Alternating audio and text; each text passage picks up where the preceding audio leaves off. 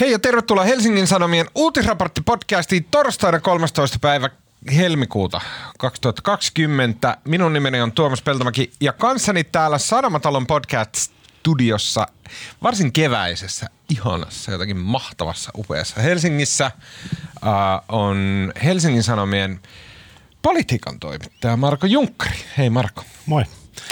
Musta oli kiva, kun joku Twitterissä ihaili sitä, mitä sä voit olla aina yhtä yllättynyt, kun Niin. sä näet mut tässä. Joo, mä tiedän. Mutta mä olinkin, sit mä olin nyt tällä kertaa hirveän tietoinen siitä. uh, uh, Mutta joo, se oli hyvin tarkka korvaista. Kiitos uh, ihmiselle, joka twiittasi, jonka nimen mä unohdin. Mutta uh, siitä huolimatta mukana on myös sunnuntaitoimituksen toimittaja Maria Manner. Hei Maria. Hei Marko ja Vesa. Uh, Tämä Vesavitsi on nyt jotenkin jo vanha. Eihän se ole vitsi. Ei niin, mutta se, tota, se on vanha juttu. Uh, hei, uh, mun teki mieli jotain sanoa tuosta sun paidasta, koska se on yhtä aikaa sekä musta että kultainen. Mm. Onko tuo semmoinen internet-illuusiopaita? Mikä se on? Eikö sä tiedä sitä internet? Tie, eikö sä tiedä blue or black or Ah, niin brown semmosia- and gold? Homma. Joo, mutta siis tämä on ihan vaan, siinä on vähän kultalankaa. No, se on seassa. upea. Se on kerta kaikkiaan upea. Lyhyt tiedotusasia. Onneksi olkoon henkilöt nimeltä Arto Toivanen, Erja Honkola ja nimimerkki Zazd.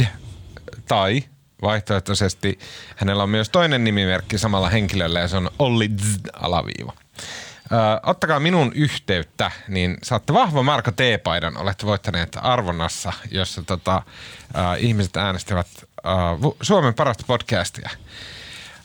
Mä varmaan tuotan kenellekään, en mitenkään hillitöntä yllätystä, kun kerron, että me ei oltu lähimainkaan siellä top ykkösessä.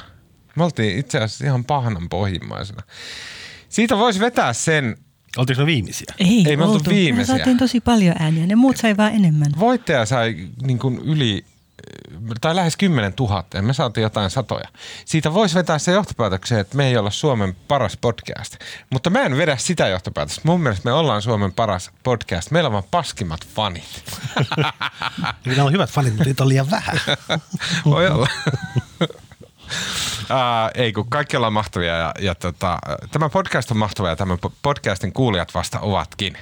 Uh, tämän viikon podcastissa, äh, siitä puheen ollen, uh, aiheena tavallaan planeetta nimeltä Perussuomalaiset, joka eräänlaisena gallupeissa niin massiivisena taivaankappaleena laittaa muut planeetat kiertämään itsensä ympärillä, varsinkin tämmöiset konservatiivisen näköiset planeetat.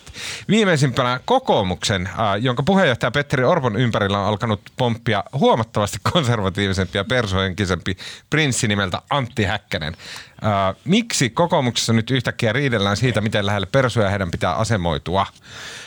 Ja viekö puolueen sinne sitten Häkkänen vai Petteri Orpo? Kysytään ja keskustellaan siitä. Ja vielä puhutaan sosiaali- ja terveysministeriöstä, joka, tai ministeriön tiedotustilaisuudesta, mm, jossa ö, ministeri kertoi äh, suunnittelemastaan perhevapaa-uudistuksesta ja käytti siinä yhteydessä esimerkiksi äidin sijaan termiä raskaana oleva vanhempi. Mm, kokoomuspiireissä ja perussuomalaispiireissä järkytyksestä, tokenemiseen äh, kului sen verran aikaa, että aiheesta ruvettiin takkuamaan vasta tällä viikolla. Eli tulisiko lakitekstin heijastella yhteiskuntaa ympärillään vai viedä sitä eteenpäin? Keskustelemme tästä filosofis-juridisesta kysymyksestä. Ja vielä puhumme saksalaisen kristillisdemokraattisen unionin CDUn puheenjohtaja ja mä en ole muuten yhtään harjoitellut tätä nimeä, kokeilla. Annegret Kramp-Karrenbauer, tässä kaikille niille kymmenille ihmisille, jotka lähetti mulle noottia mun Butte Cheech lausunnosta viime jakson jälkeen. Ää, tota, Kramp Karrenbauerin päätöksestä olla hakematta Saksan seuraavaksi liittokansleriksi Angela Merkelin seuraajaksi. Tähän eurooppalaisten ja suomalaisten kannalta huomattavasti tärkeämpi asia kuin esimerkiksi Yhdysvaltain demokraattien tuleva presidenttiehdokas, mutta niittää suomalaisessa mediassa huomattavasti vähemmän huomiota. Surraan tätä kaikki yhdessä. Tota, ja lopuksi vielä hyviä keskustelun aiheita pitkien epämukavien hiljaisuuksien varalle.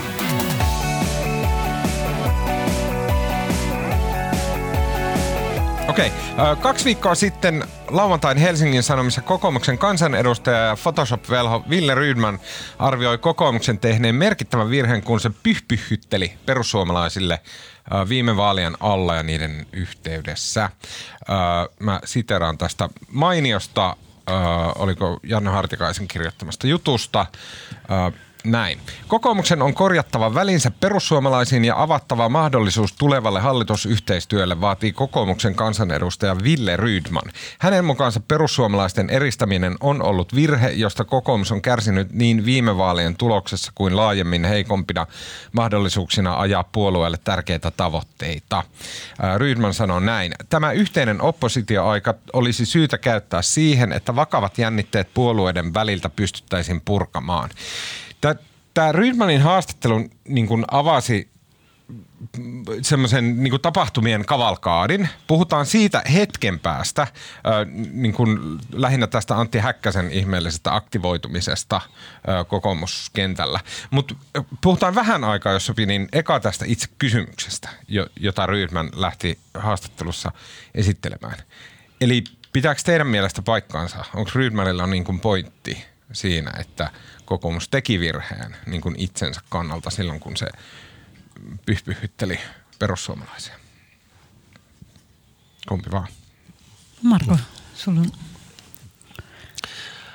Niin, tässä puhutaan siis kesästä 17, jolloin perussuomalaiset siellä puoluekokouksessaan hajosta ja valitsi uuden johdon, jonka jälkeen jonka jälkeen Timo Soini ja kumppanit lähtivät tota, pois puolueesta ja perustivat oman eduskuntaryhmän. Tota, kyllä jälkikäteen ajatellen niin kuin, eh, olisi varmaankin kannattanut tota, tavallaan se vaihdos tapahtui ehkä vähän, vähän jotenkin omituisesti. Sehän oli se, milloin Juha Sipilä lenteli Naantaliin hakemaan presidentin suostumusta ja viime hetkellä kääntyi takaisin. Ja kyllähän me presidentti Niinistö on jälkikäteen sanonut, että kyllähän hallituksen olisi pitänyt tavallaan erota ja käydä uudet hallitusneuvottelut ja käydä se prosessi niin kunnolla läpi.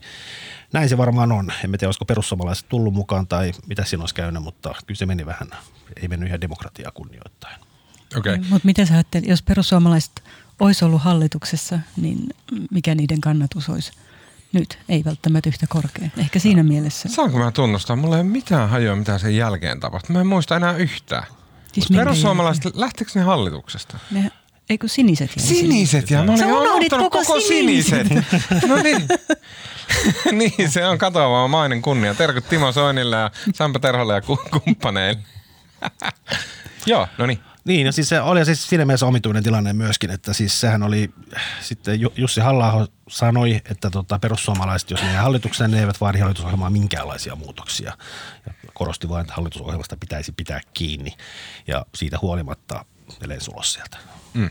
Niin siis eikö tässä nyt Rydman puhunut myös siitä, että silloin siis Orpo perusteli sitä ihmisarvolla ja arvopohjalla, Kyllä. että kokoomus ei mahdu samaan hallitukseen halla johtamien perussuomalaisten kanssa – niin. Näin on. Ja tämän takia mä juonnossa sanoin väärin. Mä, mä luulin, että Rydman puhuu viime vaaleista, mm. mutta hän puhuu vaaleja edeltävästä ajasta. Kyllä. Okei, okay. eli, mutta siis mikä siinä vaihtoehto olisi ollut? Perussuomalaiset olisi jatkanut kokoomuksen kanssa hallituksessa ja mitä? Ne, siis kuvitteleeko Rydman, että sitten ne olisi voittanut jonkun rykää, niin kuin massiivivoiton vaaleissa. Ei tietenkään olisi voittanut. No mä luulen, että siinä, eihän se Rydman nyt itse asiassa varsinaisesti puhunut siitä vuodesta 2017. Rydman edustaa sitä kokoomuksen pitkään paitsiossa ollutta niin kuin konservatiivista siipeä, ja jonka hän on myös maahanmuuttonäkemyksiltä aika lähellä persuja. Ja tämä oli niin kuin Rydman käytti tätä ehkä keppihevosena sanoakseen, että kokoomuksen pitäisi ylipäätään siirtyä enemmän oikealle ja konservatiivisempään suuntaan ja jatkossa olla niin kuin valmiimpi yhteistyöhön persujen kanssa. Mm. Niin tämä oli sinänsä musta outo avaus, että sen sijaan, että hän puhuisi kokoomuksen linjasta, niin tässä nyt oltiin, puhuttiin taas perussuomalaisista, että se haastatteluhan käsitteli sitä pitkälti. Mutta minusta yksi kysymys se, että pitäisikö kokoomuksen mennä samaan hallitukseen perussuomalaisten kanssa. Ja sitten toinen se, mitä siis Rydman tuntuu sanovan, että hän pitäisi niin ylipäätään ikään kuin liikkua lähemmäs perussuomalaisia. Mm. Ja se ensimmäisen pointin mä tavallaan ymmärrän, mutta sitten toisessa – Ainakin mietin, että kuinka paljon kokoomuksella siinä on lopulta voitettava. Voidaan puhua siitä kohta. Niin.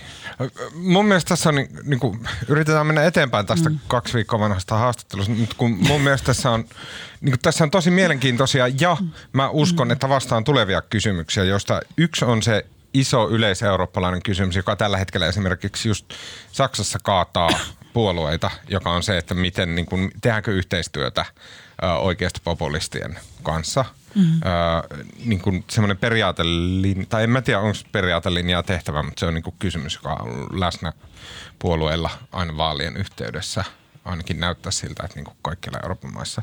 Sitten toinen kysymys oli joku sellainen, jonka mä unohin, joten ei puhuta siitä. Mm. Siis siitä, liittyen siihen Rydmanin haastatteluun, niin kiinnostavaahan tässä oli se, että ensinnäkin se palsta, lauantai vieras palsta, jossa haastateltiin siellä yleensä ministereitä ja puoluejohtajia, että se Rydman – Rydman vähän niin kuin poikkesi tästä sen palstan perinteestä. Se on Rydman on kuitenkin pelkkä rivikansanedustaja, mutta tota, täytyy onnitella politiikan toimitusta ja Jussi Pullista heidän pomoaan, joka se oli musta niin kuin oivallin, se oli mahtava oivallus, koska se Rydman aloitti niin kuin tavallaan ihan uudenlaisen keskustelun. Mm. Mä myönnän, että mä itse vähän niin kuin hämmästelin sitä, että miksi hän nyt just. Ja... Joo, ja se on, se on ollut jännä siis sen Rydmanin haastattelun jälkeen. Siitä siis on virinnyt tämmöinen laajemmin keskustelu kokoomuksen linjasta ja sen seurauksena myös Antti Häkkänen on ruvennut hyppimään sen niin. antamaan joka toinen päivä lausuntoja. mä oon keräillyt niitä tänne. Ei niitä niin paljon ollut kuin mä tätä toivoin tai muistin. Äh, mulla on, siis, mä haluan kysyä vielä, mikä teidän näkemys on niin kuin niihin mekaniikoihin, että miten, mm, no okei okay, me ymmärretään, miten niin kuin median sisällä se kuitenkin on vähän silleen, niin kuin, se on silleen viattomampaa ja lapsellisempaa tämmöistä haastatteluiden niin tekeminen, että siinä ei ole semmoisia niin tarkoitusperiä. Esimerkiksi siis mä tarkoitan, että mediassahan ei toimita silleen, että, tiedätkö, että Jussi Pullinen on hieronut käsiään, eli meidän politiikan toimituksen esimies, hän on hieronut käsiään, että tästä aloitetaan tiedätkö, keskusteluketju, joka päätyy kolmen vuoden päästä niin kuin jakamaan pol- kokoomuksen kahtia. Niin kuin media ei toimi tälleen, vaan he on silleen niin kuin hyvin hädissään, vi- viime hetkillä miettinyt hiki, hi, kylmä hiki puskea, että mistä vitusta me saadaan niin kuin kukaan haastateltava tähän ja näin. Ja sitten joku on sitten, no Ville Rydman ja kaikki on että ei vittu aivan paska idea ja näin. Ja sitten no te ei keksitä muuta ja sitten siitä on niinku säkällä tullut todella hyvä haastattelu, koska niinku meillä on mahtavia toimittajia. No okei, okay, vähän karikoiden. Median puolella se on tuommoista niinku yksinkertaista ja lapsellista se touhu. Mä kysyn, miten, miten niinku politiikan puolella, että okei, okay, sit, sit niinku kokoomuksen nämä niinku sanotaan tämä tää niinku, tää niinku fasistinen juniorisiipi, tää, niinku, vähän huumorilla, niinku, Häkkänen ja, ja Rydman ja nämä, ne kuulee, että, sille, että yhtäkkiä teko, ne laittaa sinne omaan ryhmächattiinsa, että, että hei vitsi, Hesar pyysi mua niin kuin haastatteluun, mm. että tekeekö ne silleen, että sitten ne rupeaa, että okei, hei, sano nyt, tehdään nyt sille, että sä sanot tästä, että meidän pitää olla lähellä persoja ja sit, sit, sit, jos siitä tulee joku mylly, niin sitten häkkänen alkaa... En mä tiedä miten, no siis No vielä siis, no varmaan siis toimit, toimituksessa asioita ei koskaan suunnitella kauhean pitkäjänteisesti, mutta kyllä mä nyt luulen, että olisi siis, siis tavallaan tämä samanlainen tämmöinen eksistentiaalinen pohdintahan käydään vähän joka puolueessa tällä hetkellä. Että keskustassa on samalla lailla liberaalisiipi ja konservatiivisiipi ja kokoomuksessa on liberaali ja konservatiivisiipi, jotka taistelee vallasta keskenään. Mutta olihan se niin kuin oivallus se, että tätä asiaa pystyy pääsee lähestymään sen Rydmanin kautta. Kyllä mä luulen, että joo, se, joo, joo. Se on, en mä, ei varmasti ollut suunnitelmaa, että tässä nyt ajetaan häkkästä Itse... kokoomuksen puheenjohtajaksi, ei tietenkään, vaan se, että se on tavallaan kiinnostava asia, johon päästään käsiksi Rydmanin. Kyllä, kyllä, just näin. Kuulostaa aivan tiesmälle oikealta mä yritin vaan olla Mutta niin että koordinoiko he keskenään näitä ulostuloja jotenkin. Niin, niin, se on mun mielestä kiinnostavaa. Niin. No on se ihan mahdollista. Onko tavallaan niin häkkäsen porukat, onko ne vaan venailu, että koska me ruvetaan myllyttämään ja mä, nyt se chance no, tuli? No siis, sitä, siis häkkäsen mahdollista lähtöä haastamaan Petteri Orpoa, sitä on puhuttu pitkään ja varmaan hän on mielessään koko ajan tiennyt tai jo pidempään tiennyt, mitä hän tekee, mutta mä luulen, että tämä Rydmanin – haastattelu ehkä aikaisti sitä, että hän nyt lähti tavallaan näin avoimesti. Hän ei ole vielä ilmoittanut haastaakseen vai ei, mutta kaikki viittaa siihen, että olisi haastamassa. Mä luulen, että se oli niin kuin, hän havaitsi, että nyt oli tämmöinen momentum lähteä mm. jotenkin edistämään asiaa. Mä luulen, mm. että, ja se paitsi tota, mun ymmärtääkseni noi ei, ei, niin kuin, ei, ei Antti Häkkäsen takana itse asiassa ole niin kuin nämä nuoret tai Rydman ja kumppanit niinkään. Antti Häkkäsen takana on tämmöiset tota, hän edustaa konservatiivisiipeä, joo, mutta hänen takanaan on mun ymmärtääkseni tämmöiset niin kuin maalaiset. Okei, siis Tämmöiset niin, konserva- sieltä konservatiivisemmat, niin kuin Helsingin ulkopuolella asuvat kokoomuslaiset. itäsuomalaiset, eikö hän sieltä ollut Oh, niin, kotoisin? joo, ja varmaan joka puolet Suomea, mutta tämä ei ole niinkään niin kuin, Onko hän siis sama jengiä kuin oli tämä kokoomuksen se just sieltä Mikkelistä, mistä sä aina puhut, joilla oli ne kauppakeskukset, nämä Ai Toivakka. Toivakka, niin onko se sitä porukkaa? En mä tiedä mitä porukkaa Toivakka itse asiassa oli, mutta tota, ehkä joo, mutta siis maakuntien, maakuntien kokoomus. Okay. joka on myös arvokonservatiivisempaa. Puhutaan, äh, mä, mä, mä pelkään, että, mä, siis puhutaan Häkkäsestä, mutta mä pelkään, että nyt, jos me nyt puhutaan Häkkäsestä, niin me skipataan halla vastaus kokoomukselle, mikä mun mielestä oli tosi mielenkiintoinen. Eli siis kun siitä, tästä syntyi sitten tästä Rydmanin, niin kuin, että kokoomuksen täytyy lähentyä persuja ja persuja ja bla bla bla, ja persuista tuli niin kuin, kokoomukset ja persu nousi semmoiseksi isoksi keskustelun aiheeksi, niin sitten tavallaan halla katteli sitä vähän aikaa vierasta ja hän niin kuin aika nihkeästi vastasi kokoomukselle. Äh, esimerkiksi äh, meillä kirjoitettiin tällä tavalla, että halla arvosteli kokoomusta myös siitä, että puolueen käsitys perussuomalaisista olisi virheellinen. halla mukaan kokoomukselle on tulevaisuudessa luvassa ikäviä yllätyksiä, jos se ei kykene ymmärtämään perussuomalaisten motiiveja. Puolueen, ja nyt sitaatti halla puolueen johto ja suuri osa kokoomuksen kenttäväistä uskoo, että P- PS on hillotolppa puolue, joka lähtee riemumielin hallitukseen tukemaan kokoomuslaista politiikkaa, kunhan sille annetaan joku pilipaliministerin salkku ja jotain kosmettisia muutoksia turvapaikkasääntöihin.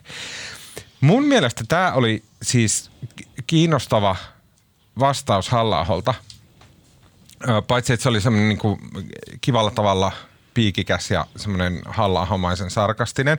Mutta kun mua tuo kylmäs tavallaan toi vastaus, koska mä luulen, että halla on tässä tismalleen oikeassa. Ja mitä halla tuolla äskeisellä itse asiassa tarkoittaa on se, että, että niin kuin, äh, kokoomus ja itse asiassa koko muu puoluekenttä, keskustat ja SDP ja, ja iso osa suomalaista, ne ajattelee, että perussuomalaiset on niin kuin samanlainen puolue kuin se oli silloin Soinin aikana. Että kunhan niille lyödään hallitusvastuu, niin sen jälkeen se puolue kyykkää koska niin kun se on reaktio, reaktionäärinen populistipuolue. Mutta että tämä halla vastaus itse asiassa ö, tota, tarkoittaa sitä, että näin ei tule käymään, vaan että perussuomalaiset aikoo tehdä käytännössä Trumpit – että ne tulee valtaan 2023, ne on suurin puolue silloin, ja sen jälkeen ne aikoo vaan ignoroida kaikki ne konventiot, semmoiset, että näin ei ole ollut tapana tehdä, ja eihän pääministeri nyt voi käyttää tuollaista kieltä, ja eihän ole ollut tapana, että puolueet toimivat tällä tavalla, ja silleen niin kuin vaan rymistellä siitä läpi, niin kuin Trump on tehnyt Amerikassa.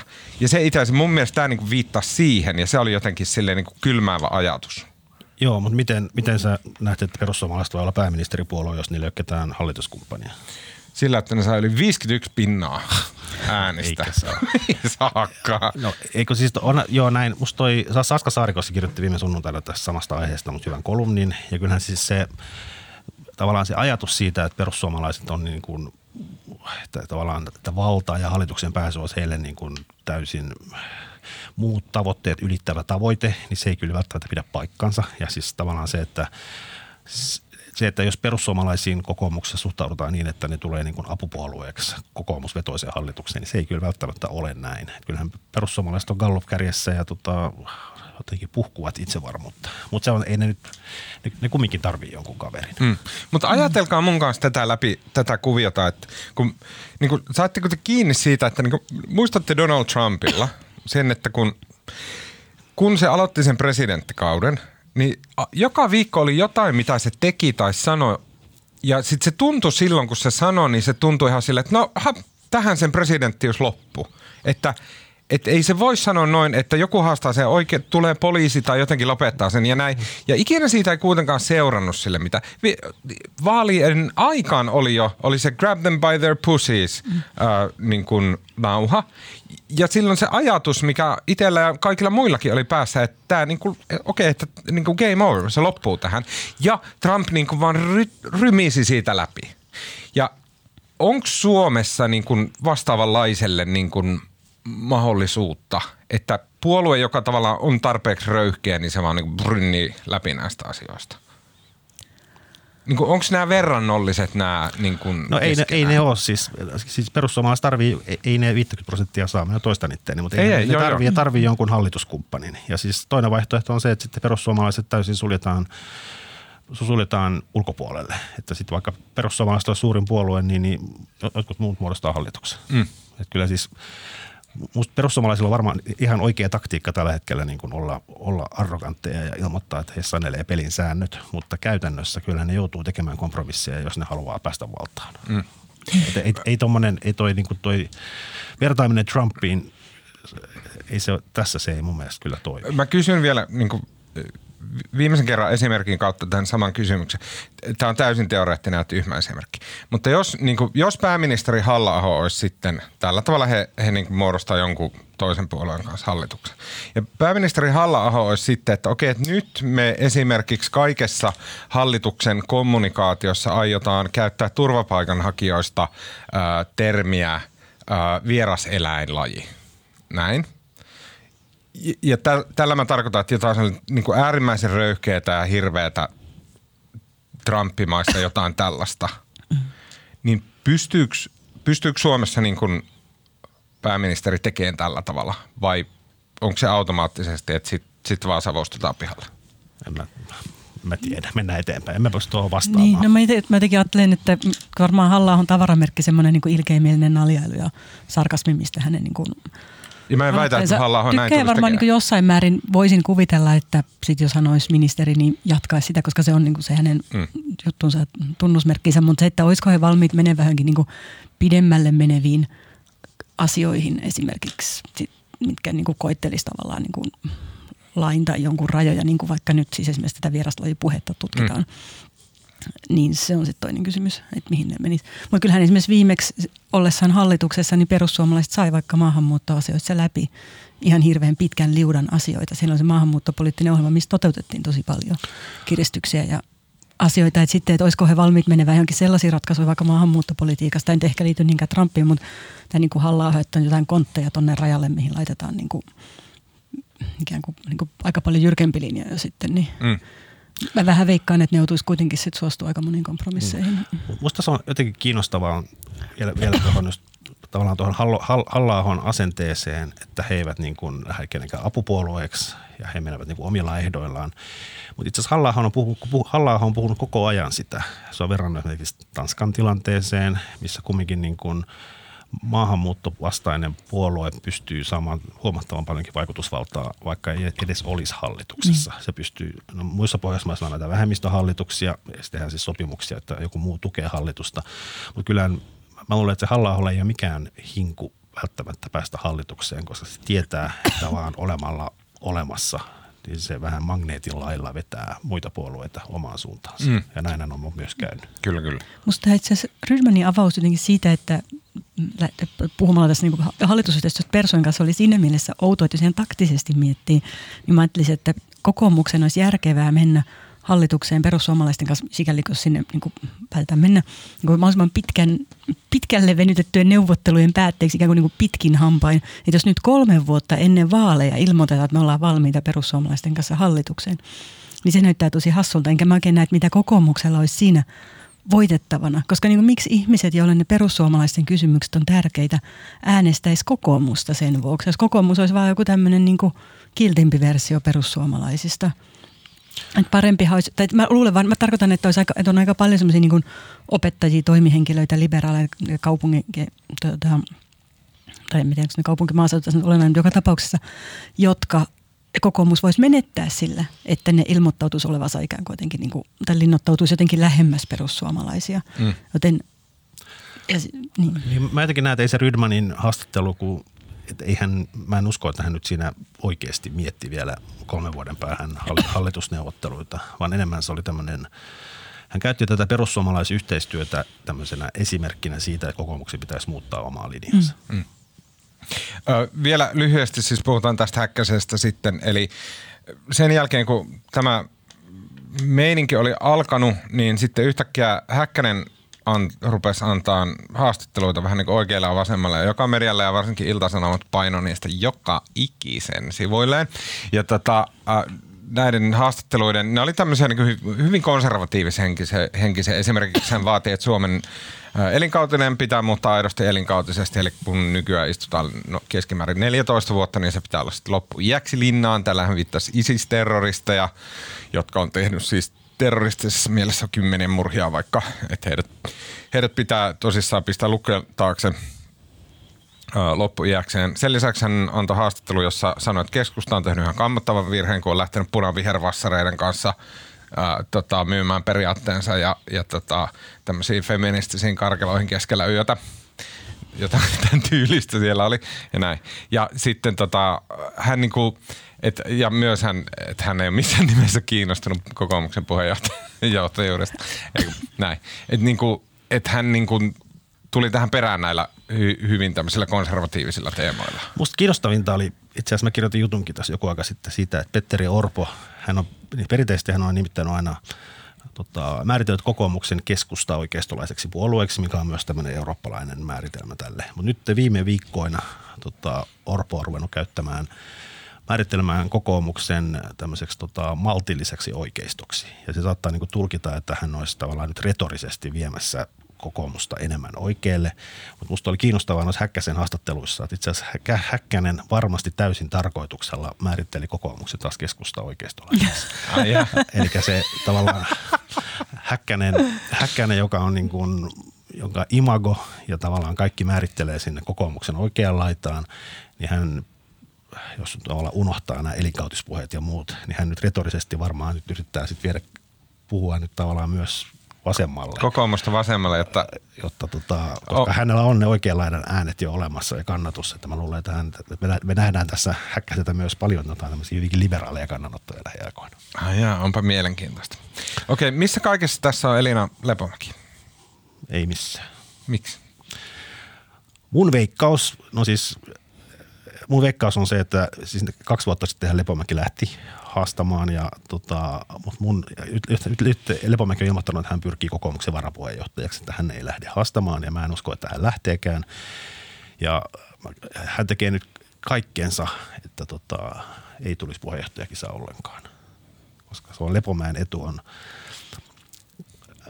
Mä luulen, että hän olisi valmis haastamaan kokoomuksen puheenjohtajan kahden vuoden päästä, eli seuraavalla kierroksella. Ja hän tietää, että tällä hetkellä hän ei voittaisi, hän ei voita Häkkästä eikä hän voita Petteri Orpoa.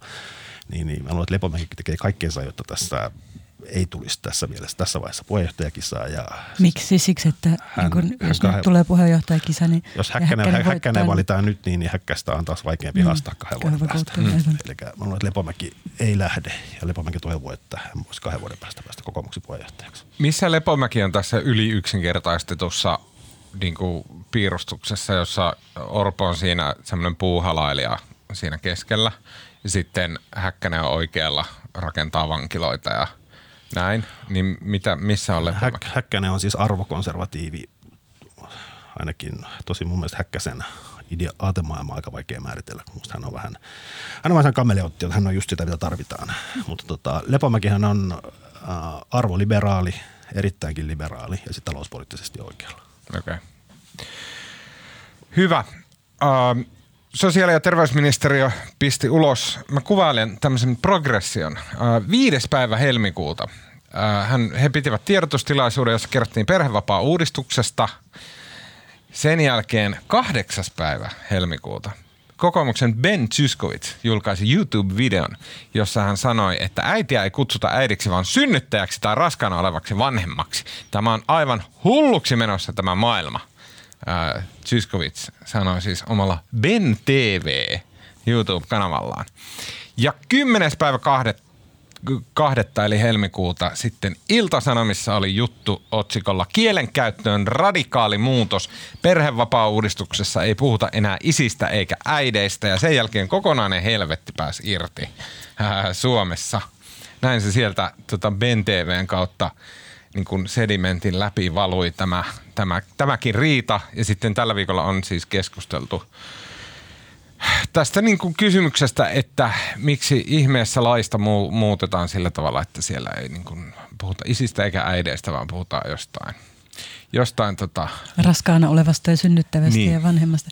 Mä myönnän, että mä aluksi en jaksanut innostua tästä oikein lainkaan, kun tämä tuntuu taas kerran sellaiselta, että puututaan johonkin niin kuin sen aika symboliseen, joka on niin kuin riittävän konkreettinen ja pieni asia ymmärrettäväksi, mutta jossa niin kuin kiteytyy sitten joku semmoinen mm. isompi kamppailu. Mutta Marko oli jostain syystä tohkeissaan tästä uutisesta. Kerro miksi. Ai kerro miksi. No mua, mua viehätti suuresti tämä tota, perussuomalaisten kansanedustaja Jari Ronkaisen tota, tiedote. Taisi tulla tiistaina jossa hän, tota, hän sit määritteli, että tämä perhevapaa-uudistuksen kielelliset käytänteet, kielellisen, kielellinen käytännekin on jo niin kuin mä sanoin, tota, omituinen termi.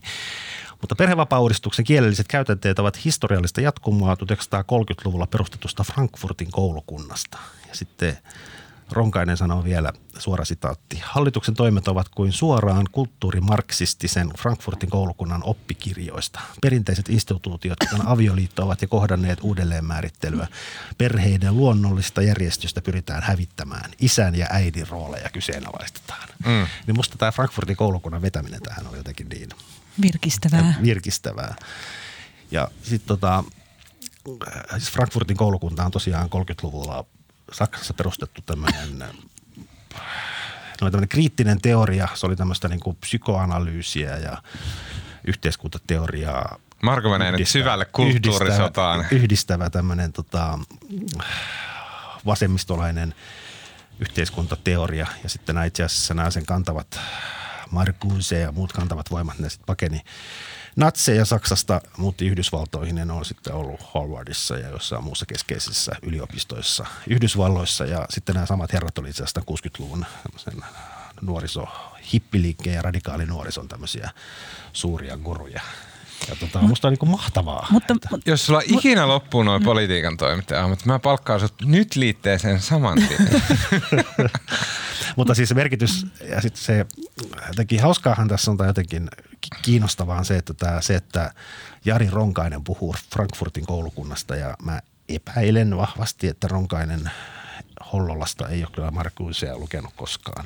Siis mä, t- mä, t- musta... Hän on ehkä lukenut homofoorumia. Mä niin, ja mä... se, se on niin kuin mä sanon vaan tänne, että siis tämä on joskus tuossa vuosituhannen vaihteessa 90-luvun lopussa, niin, niin tämmöiset niin kuin äärioikealla olevat amerikkalaiset ajattelijat tota, tavallaan keksi tämmöisen kulttuurimarksisti-termin ja se on Frankfurtin koulukunnan ja sillä viitataan siis. Idea, idea on se, että nämä heidän mielestään, koska kommunistinen vallankumous ei länsimaissa onnistunut ja sitten kun Neuvostoliittokin hajosi, niin tämä on niin kuin uusi taktiikka, eli nämä yliopistoihin pesiytyneet vasemmistointellektuellit koittaa niin kuin mure, murentaa läntisen yhteiskunnan peruspilareita, kuten perhettä ja muita instituutioita ja tekemään sen vallankumouksen sitä kautta. Mutta siis mä myönnän, mä en ehtinyt kirjastoon tänään. Mä olisin tarkistaa, että lukeeko Frankfurtin koulukunnan jäsenten kirjoissa jotain sukupuolineutraalista kielenkäytöstä ja niin perhevapaa-uudistuksessa käytettävistä termeistä. Mä en päässyt sinne asti, niin mä kysyin tutulta sosiologian yliopistonlehtorilta, että lukeeko siellä jotain siitä. Hän ei muistanut lainkaan mitään. Mä muistan että, mun op, siis ei pääsykoe... Lukisiko siellä jotain sukupuolineutraalista kielestä. Niin, mutta mä haluaisin mä, nyt ronkaiselta selvennyksen. Kielen uudelleen määrittelystä niin. lukee. Mä oon siis mennyt opiskelemaan tiedotusoppia. Se mm. ei ole mitään muuta kuin tämmöistä kulttuurimarksismia niin kuin eri kaapuun puettuna. Mutta siellä oli ihan pääsykoekirjoissa luki, että tota, ja siis tämä on ihan totta. Siinä on mm. niin kuin jonkun verran pointtia, että siis äh, tämmöinen uudelleen määrittely, mm. se tarkoittaa sama kuin paradigman muutos. Ja esimerkiksi suomen kielessä tämmöinen sana kuin kuluttaja, mm. niin sehän on kapitalista kato siirtänyt. Kuluttaja tarkoitti ennen about samaa kuin tuhlari. Mutta nyt, koska niin kuin kapitalisti haluaa tehdä rahaa, niin se on tehnyt paradigman muutoksen, jolloin kuluttaja onkin joku niin kuin silleen aktiivinen, hyvä ää, yhteiskunnan jäsen. Aatelkaa. Kyllä siinä on Kyllä se mm. toimii. Mahtavaa. Ja, ja, mutta jos, jos mä jatkan vielä sitä, oli kiinnostavaa tässä koko, koko mun mielestä tässä lähinnä somessa pyörineessä keskustelussa sitten, tähän herätti suurta ihmetystä tämä Frankfurtin koulukunnan esiin nostaminen, mutta kaikkihan toki tietävät, että se on tämmöinen alt-rightin käyttämä tämmöinen käsite. Mutta sitten se, miten niin kuin on Paavo Arhimäki ja moni muu taas tämmöinen vasemmistolainen, ne sitten suhtautui tähän koko kohuun totta kai tälleen vähän vitsailen. Mutta se, mikä toistuu sitten kaikkialla, muun muassa Paavo Arhemäen twiiteissä, että hän kirjoitti jotain siihen tyyliin, että vaikka hän on kovin lainkuuliainen, niin eihän niin kuin tavallaan lakikirjasta ota ohjeita omalle kielenkäytölle. Että kyllä, että vaikka lakikirjassa ei ole isä ja äitiä ja puhutaan synnyttävästä henkilöstä, niin kyllä hän meinaa edelleen käyttää äitiä ja isää, koska...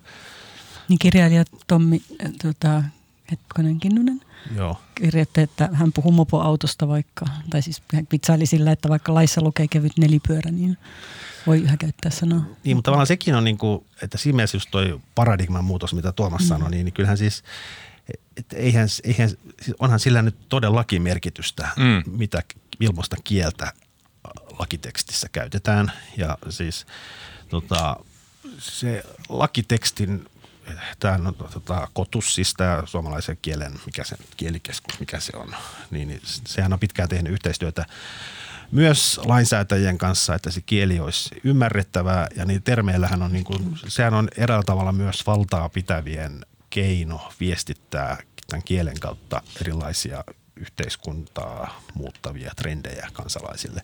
Se, että jos lakitekstissä ei käytetä jotain termiä tai käytetään jotain, niin onhan se kumminkin niin kuin vahva viesti kulttuurin muuttamiseksi. No niin, okei okay, Maria.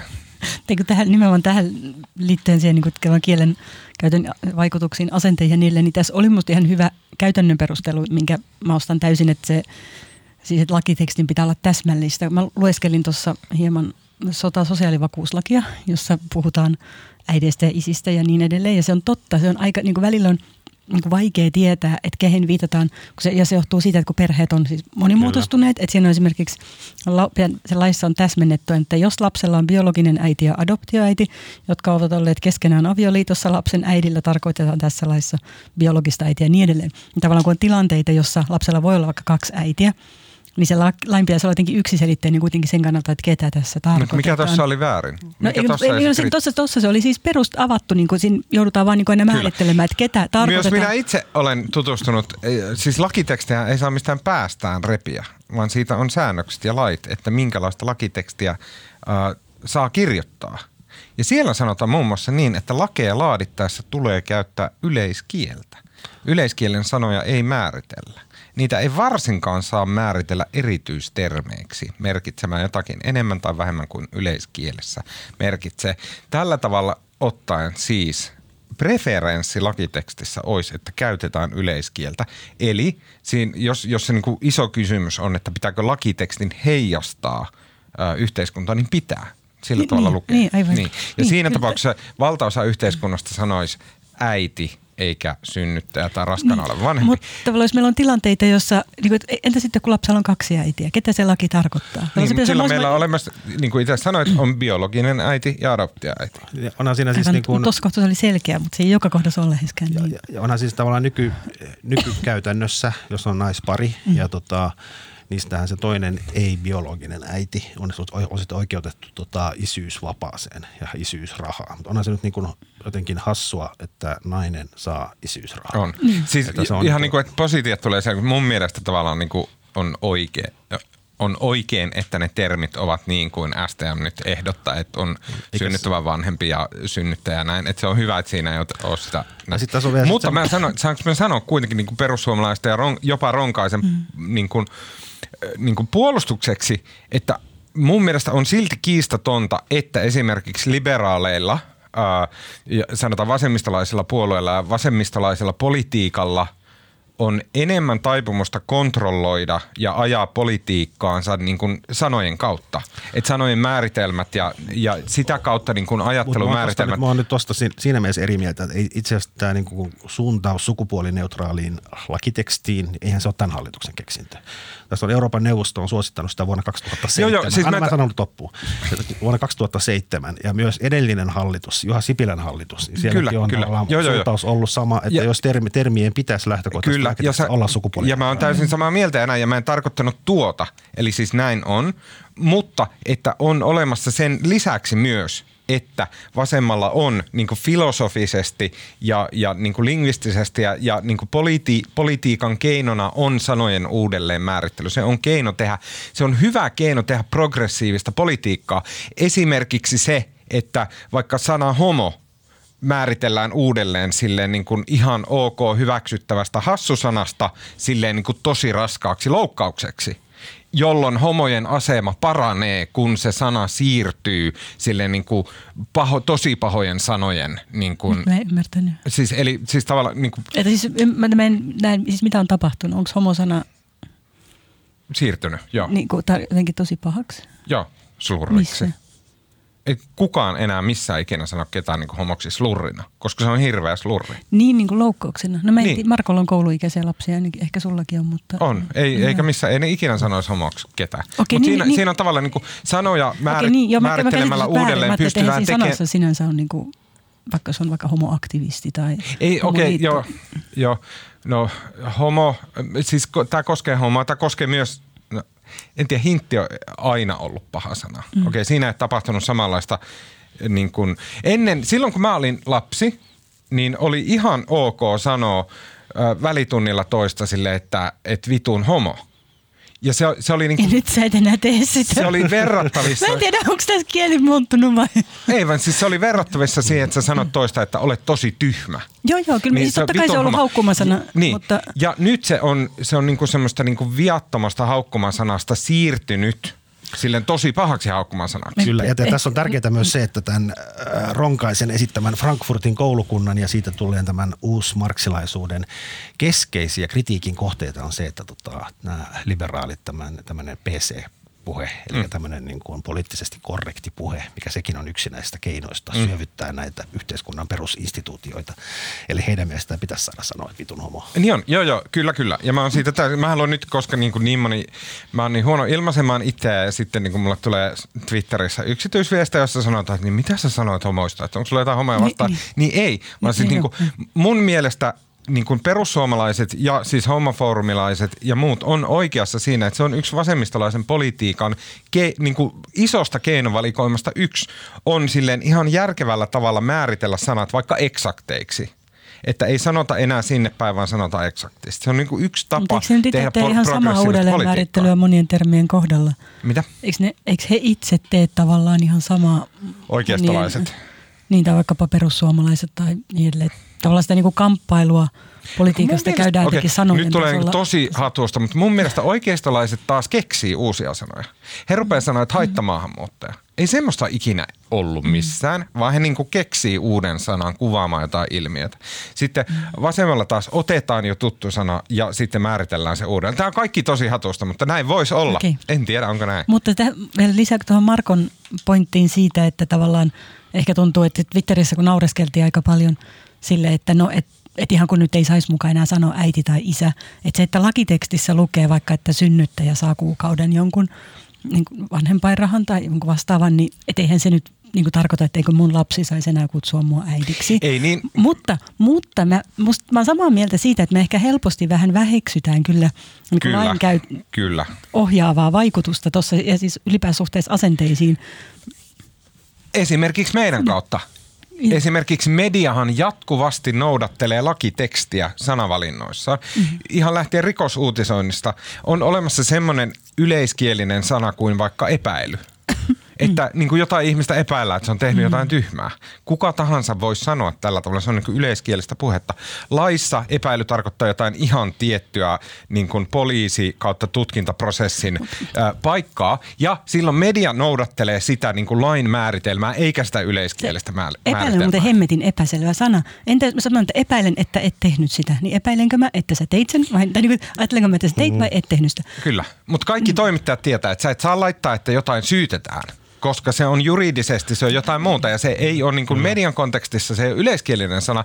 Ja sitten median käyttämä kieli taas vaikuttaa ihmisten käyttämään kieleen. Eli kyllä määrittelemällä laissa sen, että miten on oikein puhua vaikka siitä ihmistä, joka synnyttää, niin sä pitkässä juoksussa ennen pitkää jollakin tapaa tuut vaikuttaa kieleen. On ja sekin se on niinku tavallaan mole, mä eilen, eilen tota, jotenkin innostuin lukemaan myös niinku vanhoja lakitekstejä. Sitten mä luin jotain niinku vanhaa, lastensuojelulaki jostain 30-luvulta.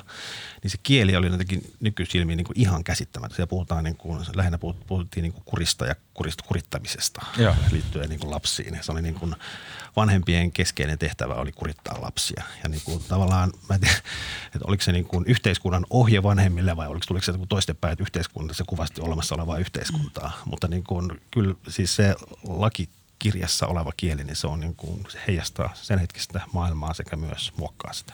Mulla on tähän liittyen vielä niin kuin, tavallaan ajatus tai kysymys siitä niin kuin taktiikasta. Siis pääministeri Sanna Marin, mahtava esimerkki tässä. Hän, hän, hän on itse kahden äidin perheestä. Hänelle varmasti on tärkeää, niin kun, sillä mä tarkoitan niin kun, ei mitenkään kylmän etäältä viileästi arvioida, vaan sille henkilökohtaisesti tärkeää, että nämä asiat etenee. Että esimerkiksi kahden äidin perheitä kohdellaan Suomen lain silmissä niin kuin reilusti ja näin, ja, ja, ja mä allekirjoitan kaiken tästä ja aivan näin.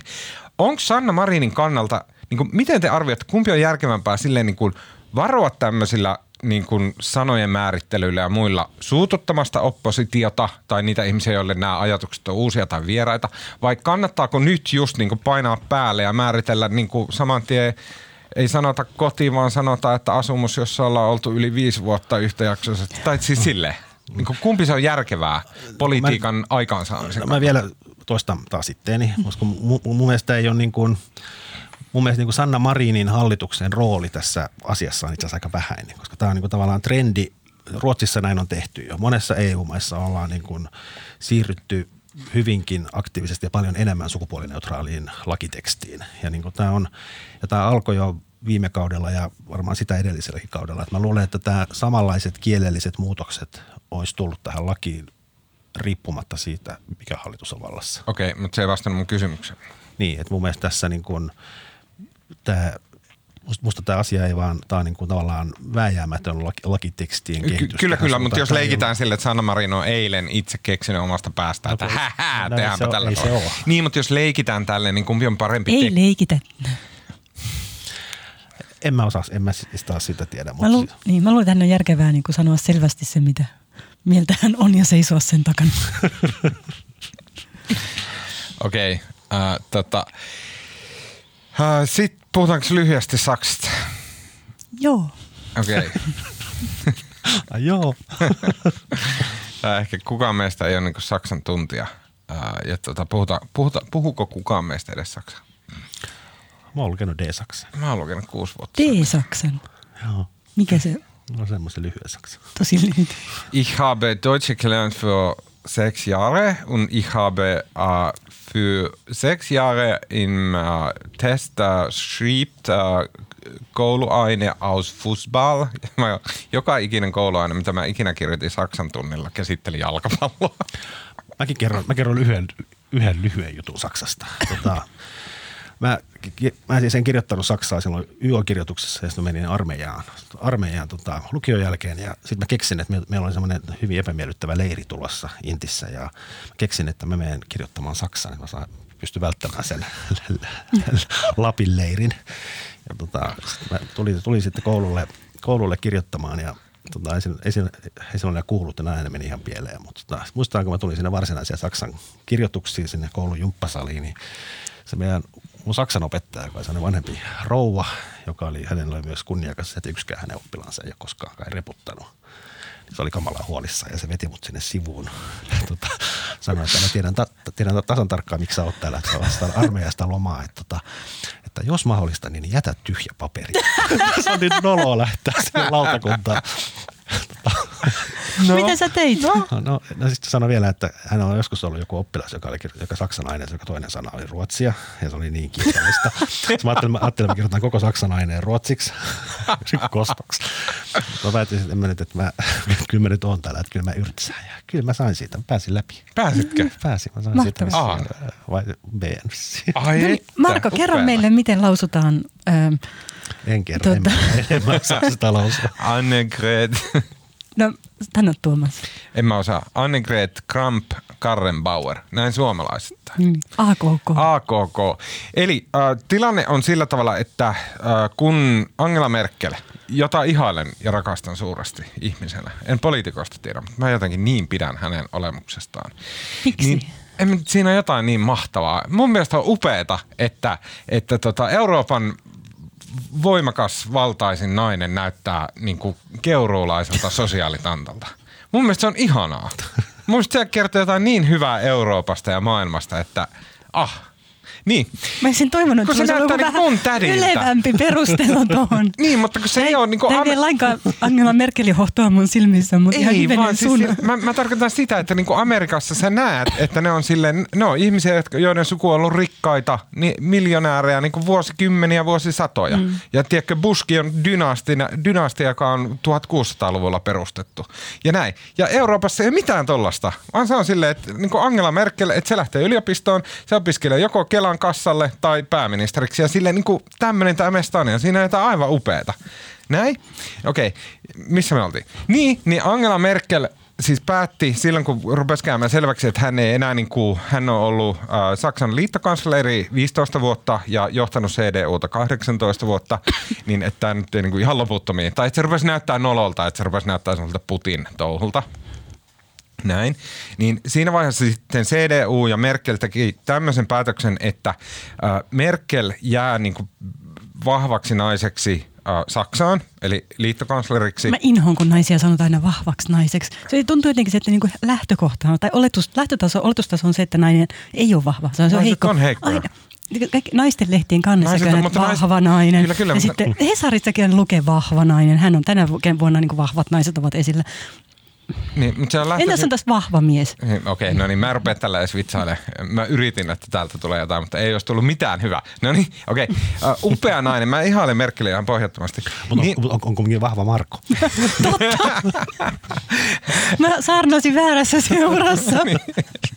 niin, niin siis uh, Merkel päätti, että nyt tehdään sille, että hän luopuu CDUn puheenjohtajuudesta, ja, mutta jat, jatkaa liittokanslerina. Ja tota, hän, silloin uh, CDU valitsi, että Annegret Kramp-Karrenbauer, eli AKK, että hän astuu Merkelin tilalle, ja siitä järjestettiin vaalit ja näin, mutta siis Merkelin suojatti voitti, ja Merkelin vihollinen Mainz hävisi. Ja tota, tässä oli tarkoitus, että tavallaan äh, Kramp Karrenbauer, joka on aika kokematon tämmöisessä niin kuin suurien ympyröiden poliitikkona, että hän vähän aikaa saa harjoitella CDUn niin kuin johtohahmona ja sillä tavalla nousta niin kuin isoihin liikoihin Saksassa. Ja sitten kun Merkel on valmi- luopuu kanslerin roolista, niin Karrenbauer on niin kuin valmis ottaa tämän kansleriuden vaalien kautta vastaan. Mutta siinä kävi niin kuin olisi voinut olettaakin, eli Merkelin niin kuin valtava painovoima ja aika avaruusvääristymä piti Karrenbauerin, niin Kar- hän ei ikinä päässyt, päässyt kasvaa minkäännäköisiin mittoihin. Viimeinen semmoinen niin kuin nolous ja, ja niin kuin häväistys Karrenbauerille ää, tapahtuu kaksi viikkoa sitten. Ää, tota, mä nyt unohin tämän osavaltion nimen. Thüringerissä, Thüringenissä Saksassa, jossa Thüringenin tota, ää, CDUn ää, nokkamies niin sai tämän AFDn eli Alternative for Deutschland puolueen tuen ja tota, mitä nimenomaan CDU ja isot saksalaispuolueet kieltäytynyt ottamasta, että hei niin fasististen puolueiden kanssa rupeat tekemisiin ja tota, otti tämän tuen vastaan, pääsi sillä osavaltion pääministeriksi, vaikka AKK oli nimenomaisesti sanonut, että näin ei saa käydä. Ja tämä oli semmoinen viimeinen häväistys AKKlle ja sen jälkeen sitten hän ilmoitti, että hän ei lähde kansleriksi. Ja nyt ollaan tämän päivän tilanteessa. Maria. Niin, no ei siis, tähän mietityttää tavallaan sit me, että kuin hänen seuraajansa asema, että hän pitäisi aika pian kuitenkin valita uusi puheenjohtaja puolueelle, mutta Merkel on ilmoittanut jatkavansa siis syksyyn 2021, eikö niin? Eli ensi vuoden syksy. Että jääkö tämä uuskin johtaja nyt sitten, ei varmaan halua, kuka se nyt sitten onkaan, niin haluaa jäädä niin kuin samanlaiseen tilanteen, että hän jatkaa niin kuin Merkelin varjossa, kun tilan pitäisi päästä Mm. jaloilleen. Että mm, niin kun heiluuko Merkelin palli ennen aikojaan on tavallaan musta yksi ihan kiinnostava kysymys. Niin. Vai Ja- yrittääkö ne kompuroida sinne asti sitten jotenkin? Mikä, Marko, miten sä arvioit, mikä niin kuin Saksan rooli on? Ja okei, okay, sanotaan vielä Saksan liittokanslerin rooli Euroopassa. Eikö se ole niin kuin ykköstä, ykköstä, ykkönen? On. Mä, no siis yksi arvio oli, että tämä, onhan tämä niin kuin valtataistelu tai valtatyhjiö Saksassa, niin se kyllä estää EUn, kaikki, näin, sen, kun kaikki EUn kehittäminen tapahtuu Saksan tavallaan. Saksa on siinä keskeisin toimija ja yleensä Saksa ja Ranska ne asiat päättää, varsinkin nykyään kun Englantikin on häippässy. Niin, niin tota, kyllähän tässä tulee nyt taas tämmöinen vuoden parin tauko kaikkeen. Saksa nyt vaan miettii, kuinka sitä maata johtaa. Mm. Vuoden parin tauko kaikkeen. Niin, EUn kehittämiseen. Niin, jumissa ollaan. Brititkin lähti. Mutta niin, sitten yksi asia, mitä mä jäin miettimään tuossa, kun luin tänään uutisia ja sitä meillä ollut se Annalina Kauhasen analyysi, kun siinä jotenkin mainittiin tämä AKK, muissa tämä nimikin, hetkonen tämä seuraajaksi niin kuin nimetty Jens Spahn, miten sanotaan? Jens Spahn, miten sanotaan? En mä en, tiedä. osaa, ääntä, mä en osaa lausua saksaa. Mä tunnustan, että se on Sano, joka sano tapauksessa. espanjalaista. Ei sitä voi sanoa espanjalaisesti. Mutta joka tapauksessa... I'm jotenkin- making you a pizza pie. mä, osaan, mä osaan täydellistä italian englantia. I'm making you a pizza pie. Meatballa. No, Niin, että kun hänet on jotenkin mainittu, että, on, että koska hän on niin julkisesti homo, niin hän ikään kuin on vetoa enemmän liberaaleihin toisin kuin sitten AKK, joka niin kuin vähän jotenkin leimantunut niin konservatiivipelleksi tai jotenkin epäuskottavaksi täysin. Niin, että onko, että jos ihminen on niin julkisesti homo, niin vetoaako hän au- automaattisesti myös ikään kuin liberaaliin väistöön, eikä se nyt aut- jotenkin, tai pitääkö se ylipäätään jotenkin mainita, että se oli musta semmoinen, mitä jäin, tai sivu, sivujuonne tässä, mitä jäin miettimään myöskin Mm. Buttigiegin, ko- Buttigiegin kohdalla. mm. Mä en osaa sanoa. Mun mielestä nykyään ei tarvi. Niin, ei munkaan mielestä. Se oli vaan mainittu siinä jutussa jotenkin semmoisena. Se, Nekin mielikuvat on jostain 60-luvulta, jolloin mm. niin kuin, että jos joku oli julkiseksi tehnyt tiettäväksi, että, niin silloin hän oli niin kuin aktiivista asialla ja silloin se oli ehkä perusteltua mainita mm. ja muuta. Mä jäin miettimään, äh, tota, Politiikka-radiossa oli ihan mahtava keskustelu tästä äh, CDUn tilanteesta. Se oli todella herkullinen. Siellä oli Antti Ronkainen, joka on mun mielestä ehkä paras tämän hetken suomalaisista mm. niin kuin, äh, ulkopolitiikan kommentaattoreista, jota on.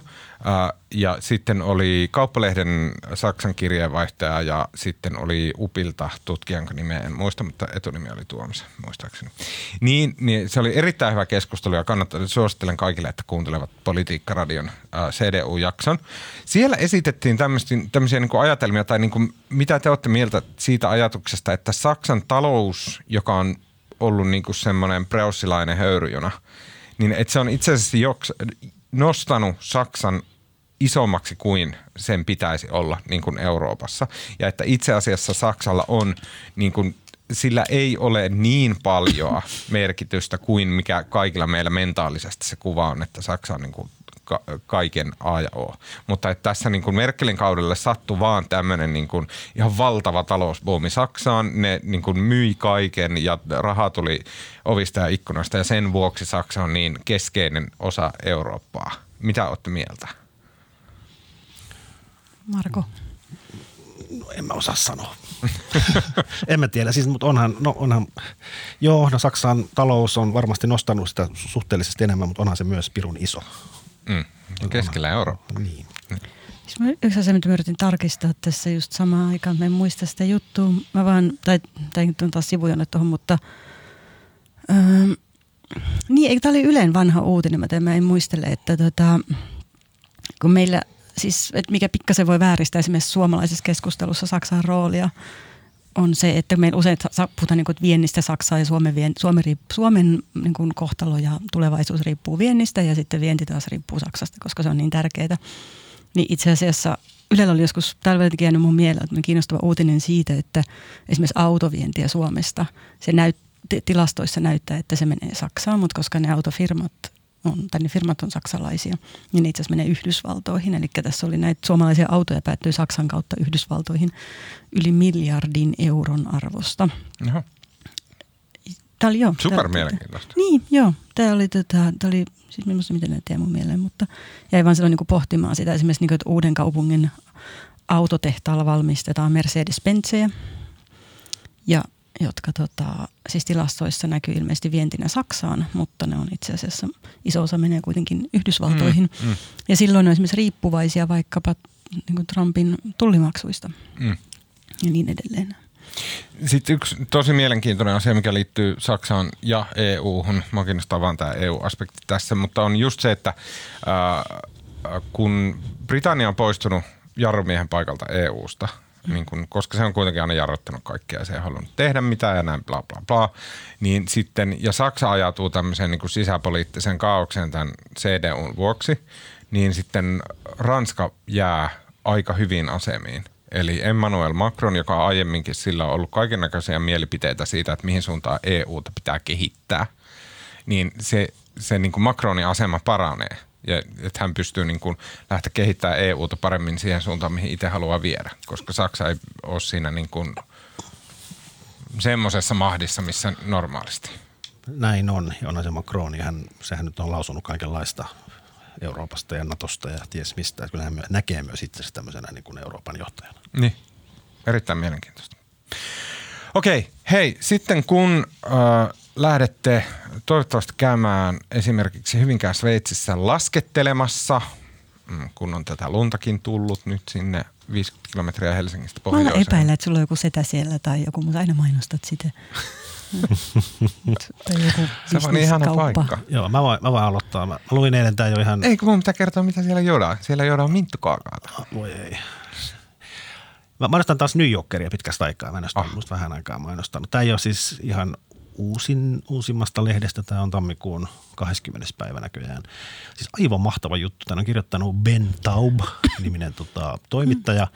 Ja tämä kertoo siis, tota, tämä kertoo tämmöisestä tota, iran, irakilaisesta tota, pakolaisesta Yhdysvalloissa nimeltä Omar Ameen, joka tota, on nyt vangittuna häntä epäillään, että hän on ollut Isiksen jäsen ja syyllistynyt myös Irakissa murhaan. Ja tota, nyt se, mä itse asiassa katoin sen pari päivää sitten katoin, tota, mutta hän, hänen oikeudenkäyntinsä nyt edelleen käsittääkseni jatkuu. Mutta tota, niin kun, tämä on äärimmäisen kiehtova tarina. Tämä on niin kun, ja tota, joku tyyppi Irakissa on tavallaan sanonut olleen silminnäkijänä tämän tyypin tekemässä murhassa. Ja tota, tämän johdosta Irak on pyytänyt hänen luovuttamistaan Yhdysvalto, Yhdysvalloista Irakin oikeudenkäyntiä varten. Ja oliko hän Amerikan kansalainen? Siis amerikkalainen? Ei, hän Ei. asunut Amerikassa jo monta vuotta, vissiin, en tiedä, vajaa kymmenen vuotta. Hän on siis irakilainen, joka asunut Amerikassa? Joo, ja hän, tota, tota, pystytään siis todistamaan, että hän ei, hän ei ollut silloin sen murhan tapahtumaa paikalla. Hän oli Turkissa, hän ei ollut edes Irakissa. Ja siinä on niin kuin, hän on saanut niin kuin tuekseen semmoisen tota, asianajajan ja myös tota, se joku tyyppi on kuukausikaupalla kiertänyt Irakissa ja hakenut todisteita hänen syyttömyydestä ja ne on niin kuin täysin vedenpitävät, että hän ei ollut edes maassa silloin. Ja se on selvää, että niin kuin hän ei ole tehnyt sitä murhaa ja se ilmiantaja, niin, niin tota, sillä on omat motiivit, miksi se on tehnyt tämän. Mutta ongelma on nyt se, että tota, hän on niin kuin, se tuomioistuimessa päätetään palautetaanko hänet Irakiin vai ei. Ja se tuomioistuin ei voi ottaa niin kuin huomioon tota, minkäänlaisia todisteita liittyen hänen syyllisyytensä ja varsinaiseen rikokseen, koska se päätetään Irakissa, onko hän syyllinen vai ei. Ei.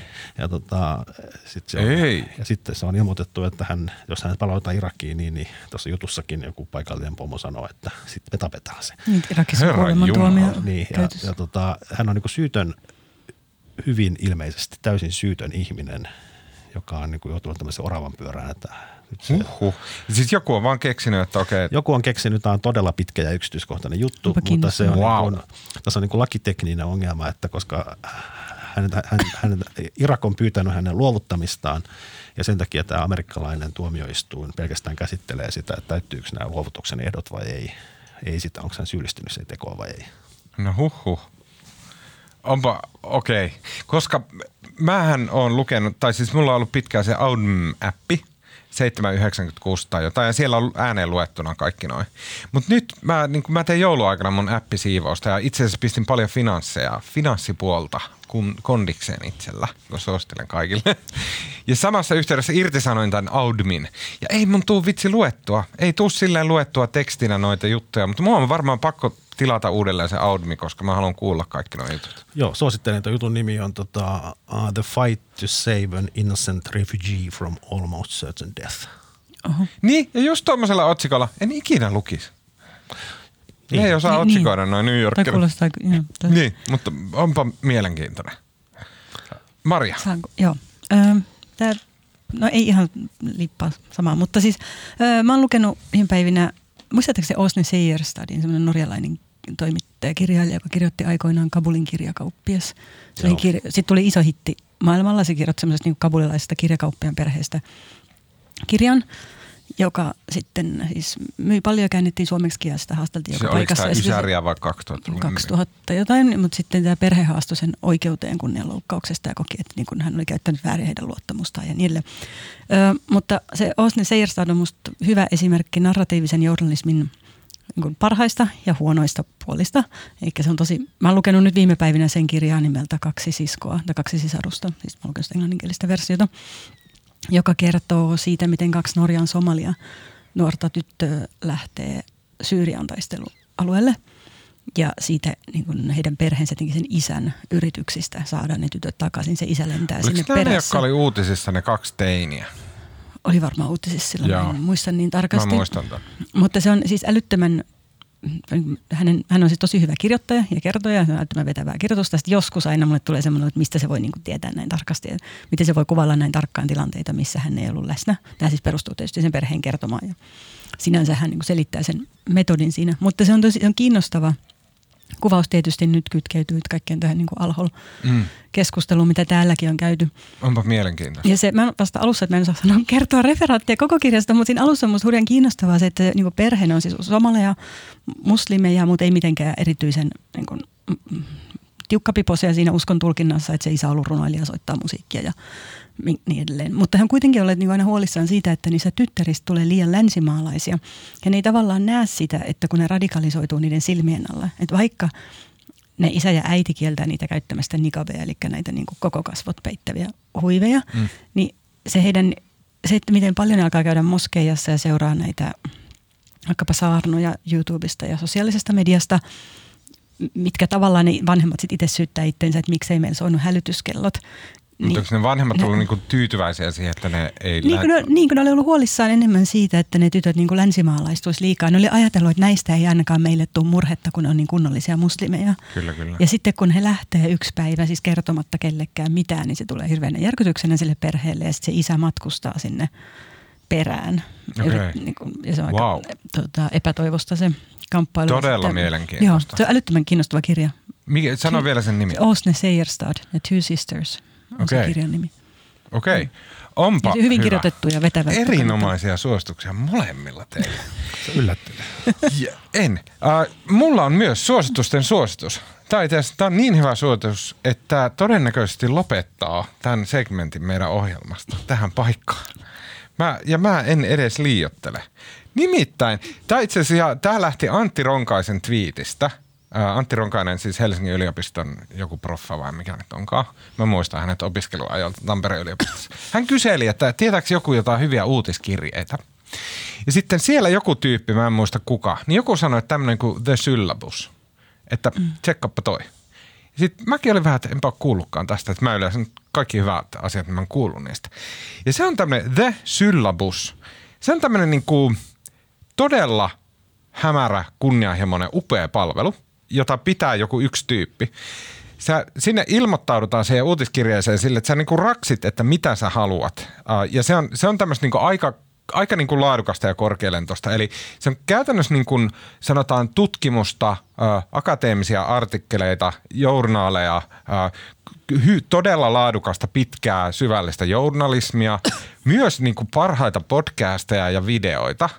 Ja sitten sä raksit, että okei, että mua kiinnostaa vaikka nettikulttuuri, mua kiinnostaa niin kuin ihmisoikeusasiat, mua kiinnostaa, ja se on aika laaja ja aika hyvä se niin kuin eri segmentit, mitä siinä tarjotaan. Sä et, otat sieltä, että mitkä sua ittees kiinnostaa.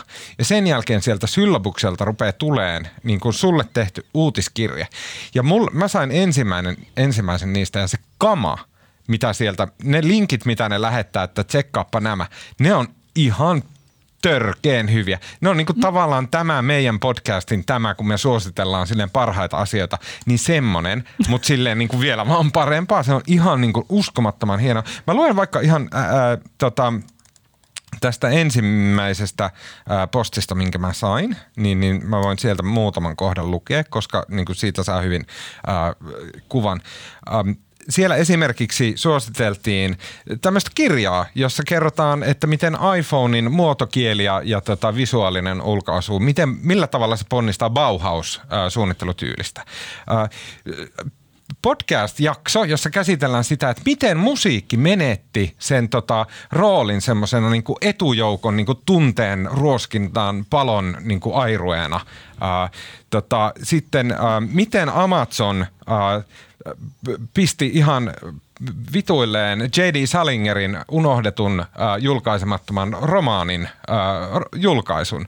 Äh, tota, digitaalinen orjuus, mitä se on? Siitä pitkä syvällinen. Miten äh, kasvojen tunnistusmetodit, ne on saaneet alkunsa Victorian ajan Englannista ja Charles Darwin on ollut niinku olennainen tässä. Äh, tota, miten keinoäly, se väistää, tota, se, se väistää niinku vastuukysymykset, vaikka sillä on niin valtavasti valtaa. No niin aivan uskomattoman mielenkiintoisia. No niin, The Syllabus.